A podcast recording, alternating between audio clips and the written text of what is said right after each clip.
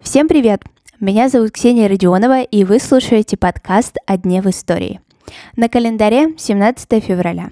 И в этот день, в 1740 году, состоялась одна из самых известных свадеб в российской истории – свадьба шутов в ледяном доме. Давайте же сегодня узнаем, что это было за мероприятие.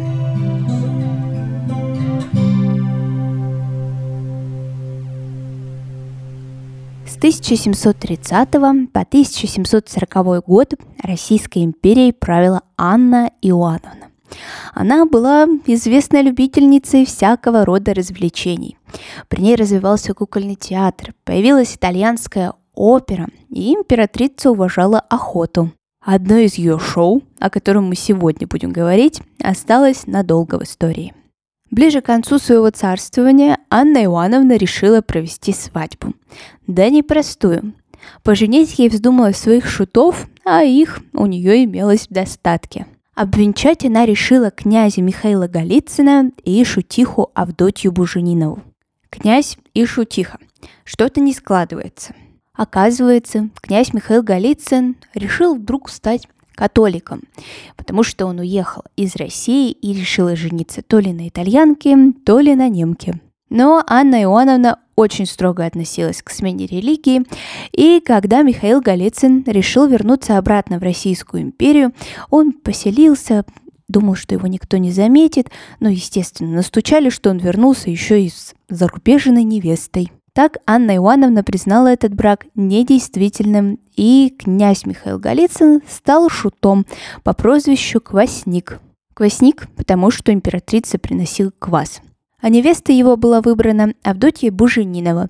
Кстати, это не ее фамилия, она просто, говорят, очень любила это блюдо. Девушка была то ли калмычкой, то ли камчедалкой. Точно этого неизвестно. Вернемся к ледяному дому. Расположился он на застывшей Неве между Петропавловской крепостью и Зимним дворцом.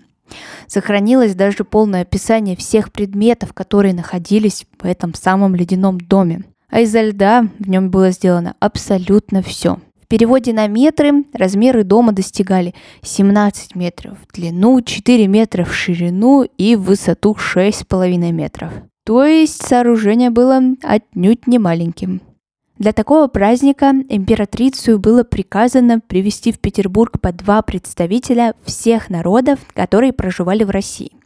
Приехать они обязательно должны были в своих национальных одеждах и с национальными инструментами. Всего смогли найти 300 человек, то есть 150 народов. В записках мемуариста Василия Нащекина есть такие воспоминания – Жених с невестой сидели в сделанной нарочно клетке, поставленной на слоне. А прочий свадебный поезд вышеписанных народов с принадлежащей каждому роду музыкалией и разными игрушками следовал на оленях, на собаках, на свиньях. Также курьезные были сделаны сани наподобие зверей и рыб морских, а некоторые в образе птиц странных – а подклеть молодых была в вышеупомянутом ледяном доме, который был сделан в знак отменной от других зим, весьма студеной зимы. Также для этой свадьбы была сделана ледяная баня.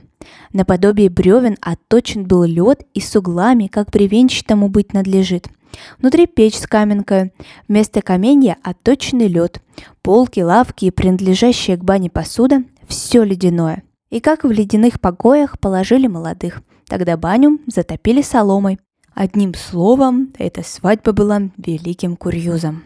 Кстати, зима 1740 года была одной из самых холодных в истории города, о чем Василий Нащекин и упоминает. Сегодняшний выпуск подошел к концу. Кстати, если вы не слышали выпуск про императрицу Анну Иоанновну, то советую вам прямо сейчас перейти к нему. Услышимся совсем скоро. Пока-пока.